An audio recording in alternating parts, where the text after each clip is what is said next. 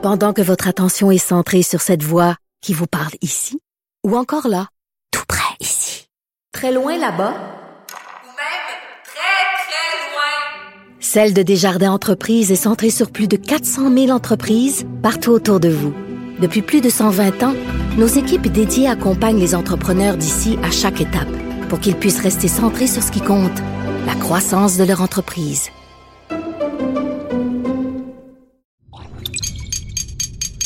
Cube Radio. Il connaît tous les dessous de la politique. Chef du bureau d'enquête de l'Assemblée nationale.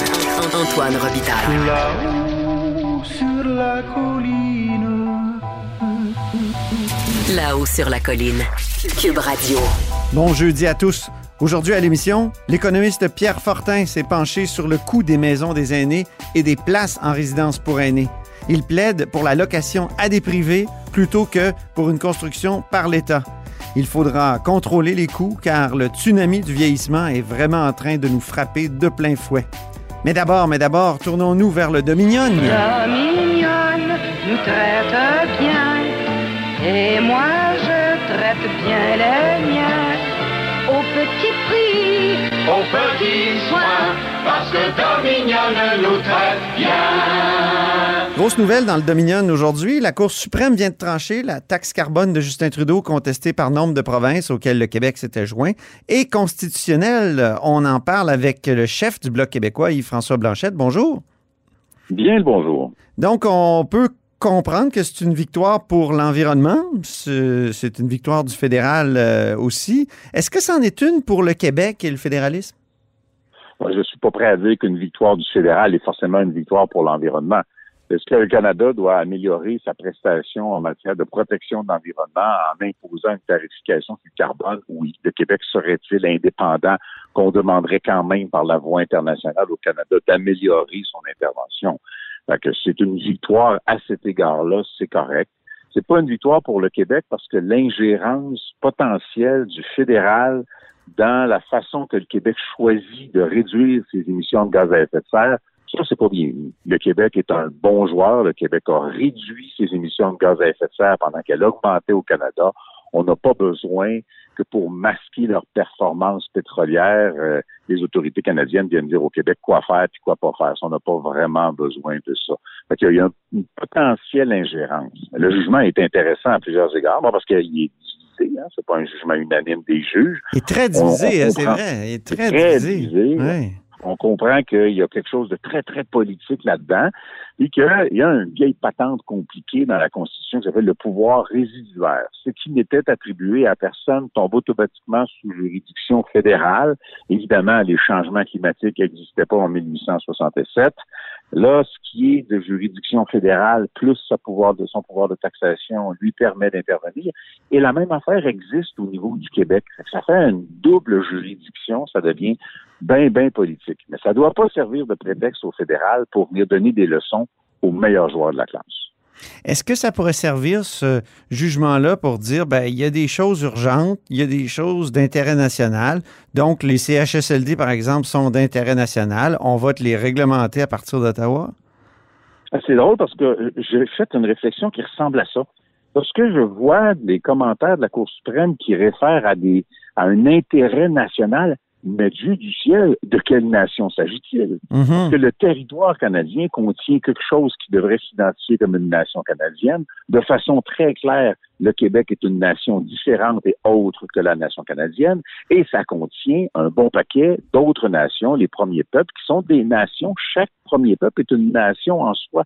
Donc, c'est quoi ça, l'intérêt national? Et on voit là la grande tradition de la Cour suprême qui finalement a toujours un petit côté centralisateur. Elle a été définie dans cette perspective-là.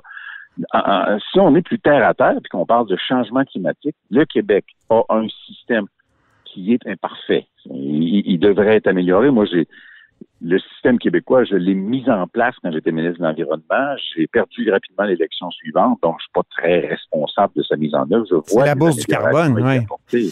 Qui est la bourse du carbone, qui est un système qui est fait pour inciter les entreprises, non pas à payer plus cher, mais bien à faire des transformations technologiques. C'est ça le but de l'exercice ultimement en changement climatique. Mais le Québec est un excellent joueur, un très bon élève le Canada devrait s'inspirer de ce que le Québec fait et non pas se donner le droit de donner des leçons ou de dicter des comportements à l'État québécois. Oui, parce qu'on dit qu'en coulisses, euh, Ottawa est- pourrait miner la, la bourse du carbone euh, du Québec pour imposer sa manière de faire. Est-ce que, que vous avez les mêmes échos? Ce qu'on comprend, c'est que ce serait plutôt au niveau quantitatif que qualitatif. Le fédéral pourrait dire, écoutez, vous n'atteignez pas un niveau de performance qui nous convienne. La menace ne peut pas être à très court terme puisque le Québec performe infiniment mieux que le reste du Canada en matière de réduction de gaz à effet de serre. Il faudrait d'abord que les élèves un peu plus bums de la classe, qui sont d'énormes émetteurs à l'échelle planétaire, soient ramenés dans le rang avant que le fédéral puisse dire à Québec qu'il trouve que sa performance n'est pas assez solide et pas assez bonne. Québec est vraiment un excellent joueur en matière de réduction des gaz à effet de serre. Fait que c'est pas une crainte très réelle. Sauf que le fédéral cherche euh, beaucoup et souvent des manières de s'ingérer, des manières de vouloir imposer ses propres paramètres dans ce qui sont des juridictions, des performances ou des succès des provinces ou du Québec. Euh, vous donniez l'exemple un peu plus tôt euh, en santé, où on voit toujours la menace d'une ingérence fédérale encore aujourd'hui, ce qu'on voit apparaître, le projet de loi C-25 qui va apparaître. Ça reste, on va vous donner un petit peu d'argent à court terme parce qu'à long terme, on veut être capable de vous imposer des normes nationales. C'est une espèce de fixation trudeauesque euh, contre laquelle il faut toujours se battre. En parlant de, gaz à effet de serre, évidemment, j'entends déjà plusieurs courriels rentrer dire vous avez pas posé la question à Yves-François Blanchette, même si je l'ai posé souvent. Regrettez-vous la cimenterie, ciment mécanisme, parce que là, on voit que pour GNL Québec, il y a eu un BAP, puis le BAP, c'est comme a dit mon collègue Charles Cavalier hier, ils ont donné un coup de BAP dans le front à ce projet-là. et, et, mais là, il n'y a pas eu de BAP euh, pour la cimenterie. Est-ce que ça n'aurait pas été une bonne chose? Ça n'aurait pas ouvert les yeux? Ça n'aurait pas évité? Cette affaire-là? C'est toujours facile, c'est toujours facile pour les grands experts d'écrire le futur une fois que le futur est passé. Mm. À l'époque, les promoteurs de ce projet-là, moi, je, je n'ai rien à voir avec les 350 millions. Rien à voir avec ça. Pour moi, c'est apparu par après. J'avais un gros malaise. Ça relevait des finances. C'était pas mes affaires. Moi, j'avais dit qu'il y avait déjà eu une évaluation environnementale. Il ne m'apparaissait pas nécessaire de faire une autre évaluation environnementale. Le projet avait de grandes retombées économiques pour une région qui en avait beaucoup besoin. Et l'entreprise avait fait un paquet de promesses par rapport à sa prestation environnementale. Ça devait être la cimenterie la plus performante au niveau écologique au monde. Il y avait en effet une négociation pour que 40% du déploiement énergétique que ça demande, qui vient souvent de coke, de pétrole et de vieux pneus, soit de la biomasse résiduelle forestière locale. Chaque mot est important là-dedans parce que ça a un impact environnemental très positif. Ça n'a jamais été mis en œuvre. Encore une fois, moi, j'ai été dégommé, j'étais plus là, mais c'était la discussion qu'on avait avec eux autres. Et après ça, ils ont multiplié de revenir sur leurs paroles par rapport au marché du Nord-Est américain, par rapport à la concurrence avec les producteurs locaux, par rapport au coût de mise en place de l'entreprise. Puis après ça, ben, la cession plus récente à une entreprise brésilienne. Ça, à l'époque, on peut pas reprocher au gouvernement de Pauline Marois ou à moi de ne pas avoir prévu ça. Ce n'était pas prévisible. Et je ne pense pas beaucoup de bonnes choses des gestionnaires de ciment mécanisme. J'ai l'impression que l'État s'était fourré. Euh, à l'époque, mon rôle était strictement environnemental et je pense avoir donné l'encadrement nécessaire. Très bien. Merci, François Blanchette. Toujours un plaisir. Chef du Bloc québécois, vous êtes à l'écoute de là-haut sur la colline.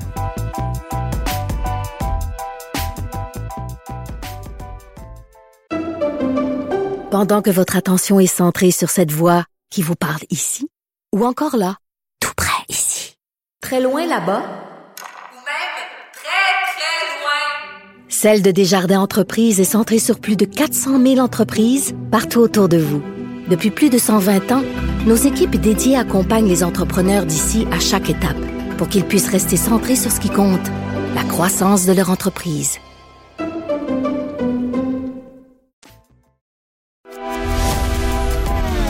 Grand philosophe, poète dans l'âme, la politique pour lui est comme un grand roman d'amour.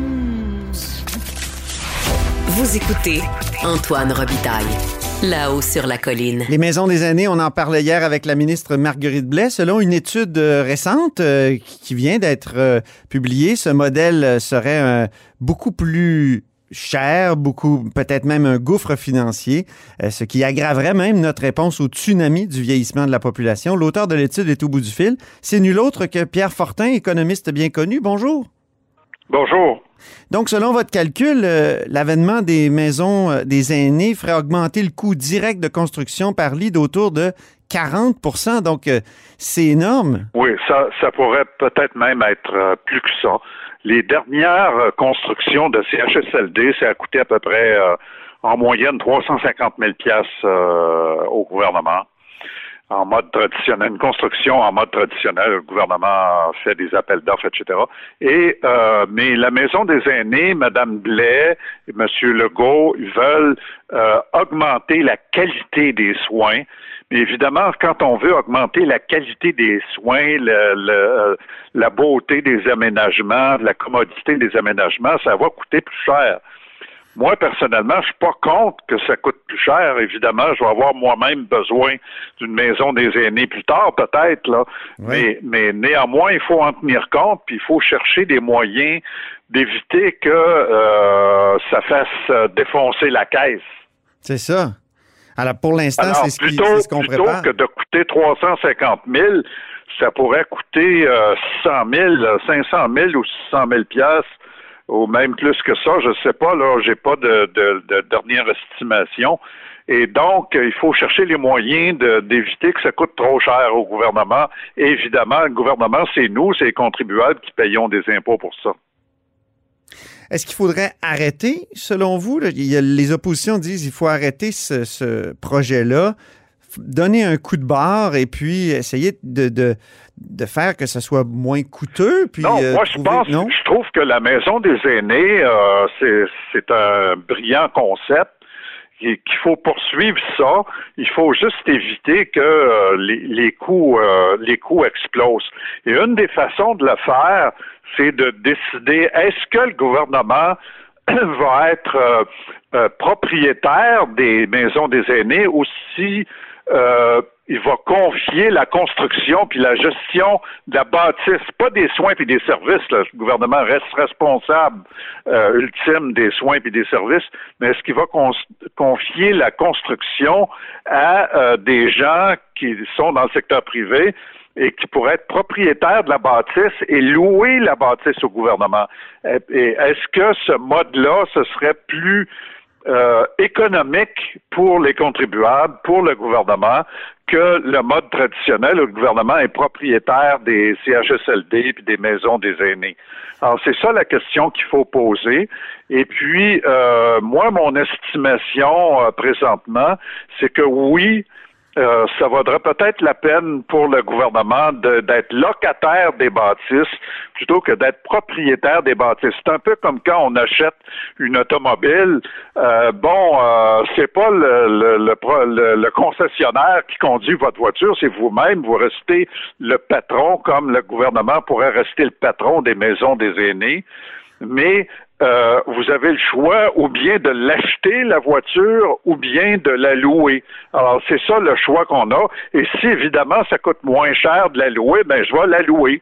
Alors, c'est la même chose dans le cas des maisons des aînés si j'ai des constructeurs privés qui me disent, ben là, on est capable de vous construire ça, je sais pas, moi, à 500 000 pièces ou à 400 000 pièces, alors que vous, ça va vous coûter euh, 650 000, ben c'est peut-être aussi bien pour le gouvernement de, de faire un partenariat avec ces gens-là Mhm. et disent, ben nous, le gouvernement, on reste responsable unique des soins puis de la qualité qu'il y a des soins puis des services à l'intérieur de la maison.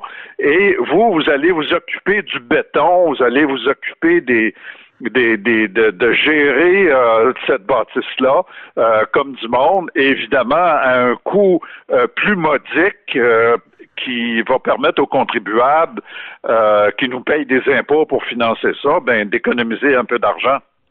OK. Est-ce que c'est la question qui se pose dans le projet de nationalisation des CHSLD qui avait été envisagé par le gouvernement Legault? Est-ce que c'est le type de, question qui se pose?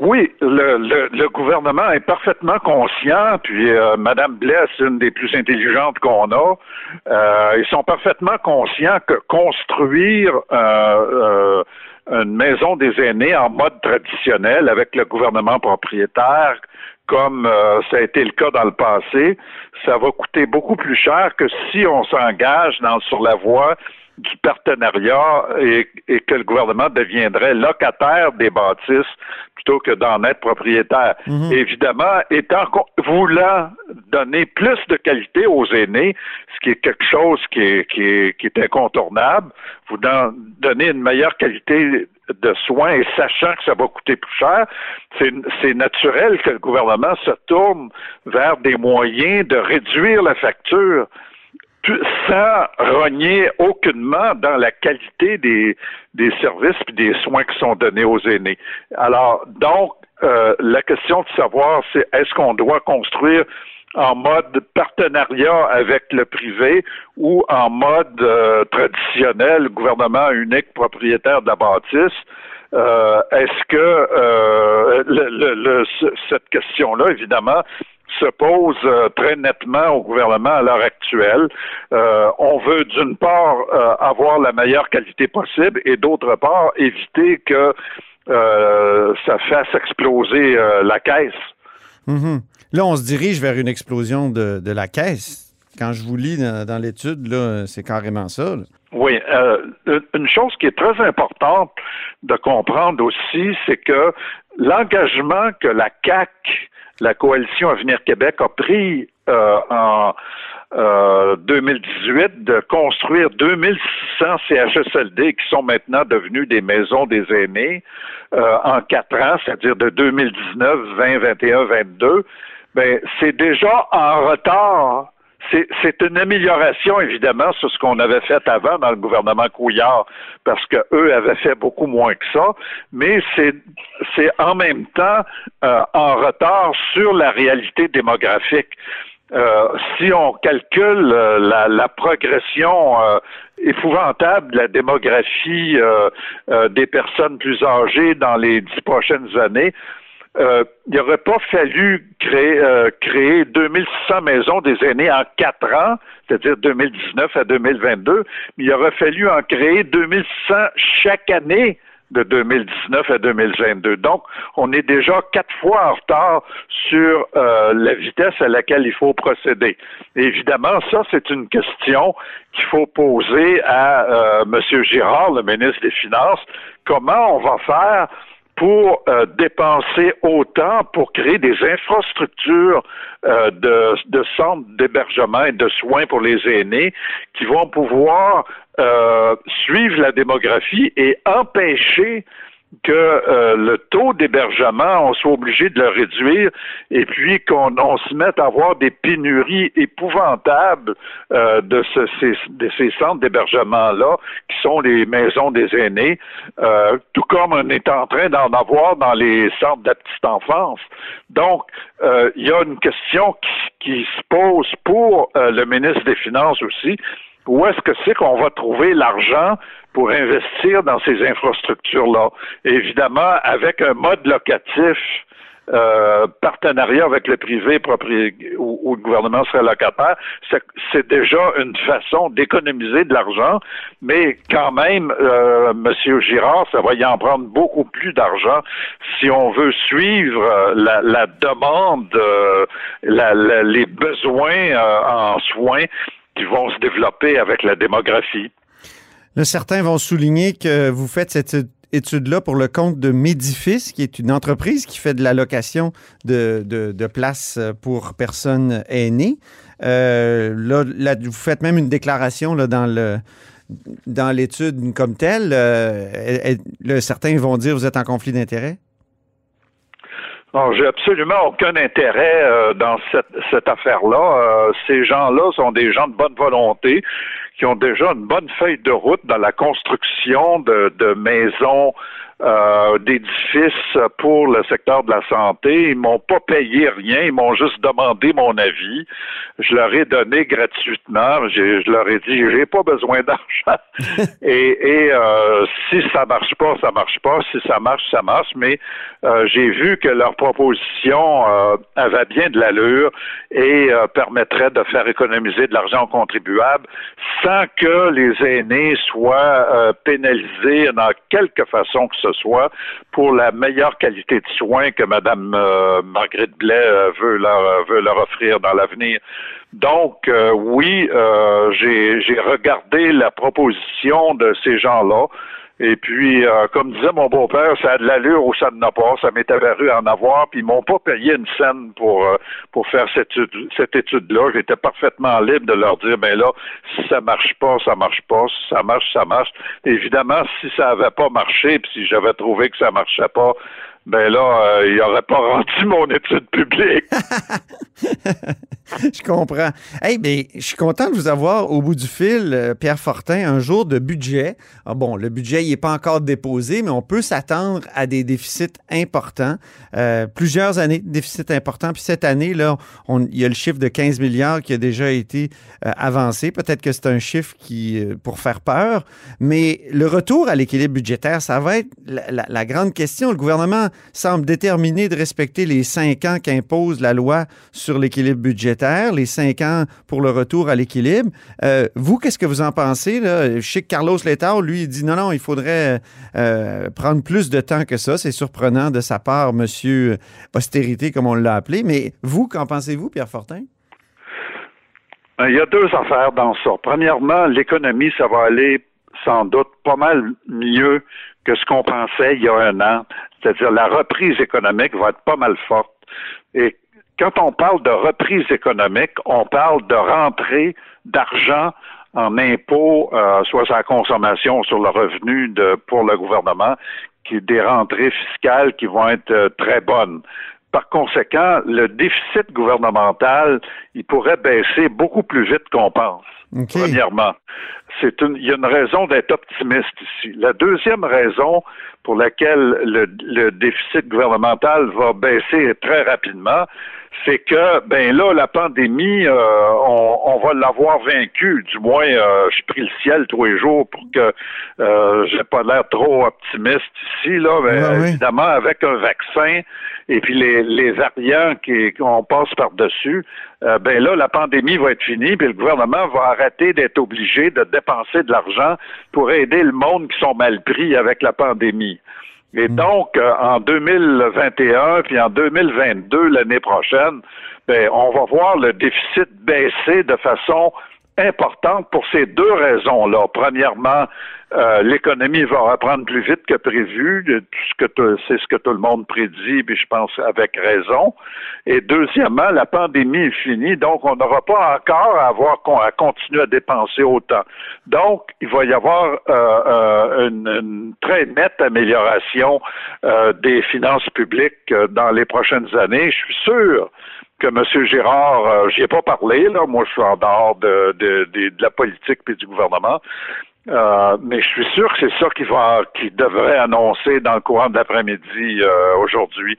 Et, et par conséquent, euh, il faut être optimiste sur la- sa capacité de rencontrer les objectifs de la loi sur la réduction de la dette et puis sur l'équilibre budgétaire euh, qui, qui sont fixés pour euh, la fin de la pour mars euh, 2026 en Ouais. fait. Euh, Peut-être qu'il va dépasser un peu, mais c'est normal qu'on dépasse un peu. Je veux dire, Madame euh, Madame euh, Monique Forgette, qui est probablement un des meilleurs ministres des Finances qu'on a eu depuis euh, euh, bien longtemps, ben, en 2009, quand, quand on a eu une récession, elle a dit, ben là, moi, euh, je regrette, là, mais je veux dire, il faut que je soutienne l'économie, puis le monde qui sont mal pris, et puis je vais faire des déficits pour les quelques prochaines années. Monsieur Bachand, Monsieur Marceau ont continué dans cette direction-là en réduisant progressivement le déficit. Mais possiblement que c'est ça que Monsieur, euh, s'il n'est pas aussi optimiste que je le suis, peut-être que Monsieur Girard va dire, ben mais là, on va peut-être faire plus, un peu plus de déficit que prévu, mais c'est pas la fin du monde. Là, à un moment donné, quand la, il faut que la réalité l'emporte sur euh, les, les, les promesses abstraites. Et puis bon, euh, après ça, quand l'économie va avoir repris, euh, on pourra euh, atteindre ces objectifs-là. C'est pas la fin du monde, mais en même temps, quand on vous lit sur le vieillissement de la population, vous parlez de tsunami. Puis, euh, quand vous avez signé le manifeste des Lucides euh, en 2005, vous parliez du Québec à, feu et à sang euh, à cause du vieillissement. Est-ce que. Bon, ben oui, on, est, dans le jus à l'heure actuelle. Ben oui, on a. oui, c'est inquiétant, ça. Que, que le vieillissement nous tombe dessus et qu'il faut que à, mon avis, que le ministre des Finances du Québec déclare ben là, la guerre contre la dette, on l'a gagnée. Il faut maintenant faire face aux défis d'avenir. Il faut arrêter de, de, de, poursuivre la dernière guerre, surtout quand on l'a gagnée, puis essayer de se tourner vers la nouvelle guerre qui va être celle de savoir où est-ce que c'est qu'on va trouver de l'argent pour construire des maisons des aînés, pour être capable de, de, donner les soins de santé auxquels nos, euh, nos parents puis nos grands-parents euh, ont droit quand ils vont vieillir et, et faire en sorte que les infrastructures scolaires, par exemple, c'est épouvantable dans le domaine de l'éducation, il y a de la vermine dans plusieurs écoles. On est obligé de sortir les enfants, leur faire de la classe dans des, des chèques qui sont loués à Cabanon-Fontaine. Et puis, et, donc, et, les ingénieurs nous disent que presque la moitié des, des euh, infrastructures scolaires sont en mauvais ou très mauvais état. Donc, il faut trouver aussi de l'argent, non seulement pour la santé, pour nos, nos parents qui vieillissent, mais aussi pour euh, nos, euh, nos enfants qui, qui étudient. Il est aussi important de préparer l'avenir, c'est-à-dire s'occuper de nos enfants, mhm. que de soigner le passé, c'est-à-dire euh, nos parents qui qui, qui vieillissent. Donc, il y a un gros, gros problème qui s'annonce pour M. Gérard, qui est de trouver l'argent pour effectuer tous ces nouveaux investissements-là pour suivre l'évolution démographique et puis euh, appuyer euh, l'éducation euh, de nos enfants. Et, et, par conséquent, il faut arrêter d'avoir une vision obsessive de la dette, de vouloir continuer à réduire, de dire bon, mais là, on a réglé le problème, on maintient les acquis, on va essayer de ne pas faire de déficit avant versement au fond des générations. Et puis là, on va, on va se demander, on va se poser la question où est-ce que c'est qu'on va trouver l'argent pour euh, euh, réparer euh, les, les, écoles, réparer, construire des hôpitaux, pour construire des maisons des aînés, et puis aussi pour s'assurer que nous, on, on, on répare les trous qui sont dans nos routes un peu partout dans la province. Nos routes aussi sont en, en, en, mauvais ou très mauvais état dans les cas. Est-ce que l'électrification des transports là, qui semble inéluctable, est-ce que ça peut pas euh, aider infiniment? Euh, euh, c'est-à-dire que notre balance commerciale est déficitaire de, de quelques 14-15 milliards à cause du pétrole. Si on se met à, à garder cet argent-là chez nous. Puis en plus, si on vend de l'électricité aux Américains, euh, euh, au Massachusetts, puis à l'État de New York, comme les projets semblent s'installer actuellement. Là. Oh oui. Est-ce que ça, ça, pourrait être. Si Hydro-Québec Est-ce que je suis trop optimiste? Est-ce que je suis trop optimiste en termes sûr que ben, c'est ce qu'on souhaite à Mme Brochy, la, présidente d'Hydro-Québec. et d'autre part, évidemment, plus le Québec va passer au transport électrique, moins on va être obligé d'importer de pétrole, puis plus votre, votre espèce de balance des paiements qui a l'air à vous préoccuper. Moi, ça me préoccupe pas tant que ça, mais enfin, c'est important de, de, faire en sorte qu'on met moins d'argent euh, dans les poches des, des, des, vendeurs de pétrole, puis on met plus d'argent euh, dans nos installations euh, hydroélectriques ou éoliennes ou solaires, etc., euh, pour faire progresser notre balance commerciale, bien sûr. Bien. Ben ça, ça peut, ça peut peut-être compenser pour les coûts du vieillissement. Alors, espérons, Pierre Fortin, que, que tout ce tout, ce- tout cet optimisme qu'on vient d'exposer euh, va, euh, ne sera pas trompé. Merci beaucoup. Au revoir. Pierre Fortin, économiste euh, et auteur euh, d'une étude, entre autres, sur euh, les maisons des aînés. Et c'est tout pour La Haut sur la Colline en ce jeudi. Merci d'avoir été des nôtres. N'hésitez surtout pas à diffuser vos segments préférés sur vos réseaux. Et je vous dis à demain.